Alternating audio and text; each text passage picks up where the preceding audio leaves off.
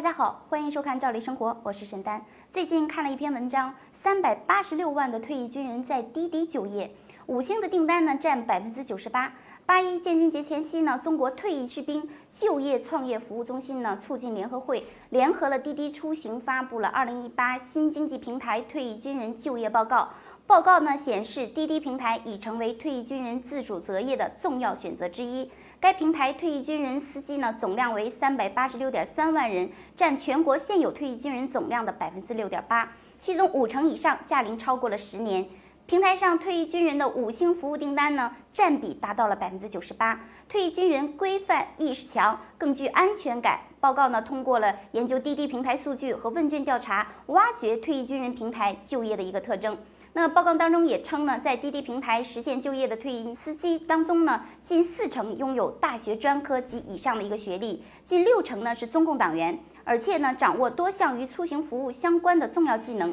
综合素质呢整体高于了平台的平均水平，驾驶的技术呢非常的熟练，规范意识也比较强，提供了更具安全感的一个服务，是平台高质量出行的一个重要的保障。那么报告当中也显示了退役军人司机。负责任有担当，风雪的天气呢依然坚守着岗位，而且平台上多数退役军人司机呢具有拾金不昧、乐于助人的优秀的品质和行为。滴滴平台退役军人司机呢以青壮年男性为主，是出行服务军的一个主力军。此外，还有三点八三万退役的女兵也选择在该平台就业。退役军人平台就业呢，收入远远的高于了该平台的平均水平。日均呢在线时长超过了八个小时的退役军人司机。月均毛收入达到了一点四万元。那么滴滴平台为二十一点九万曾处于就业过渡期的退役军人提供了就业的一个机会，也是六十六点九万来自零就业家庭退役军人的一个重要收入来源。那我们的退役军人是如何感受的呢？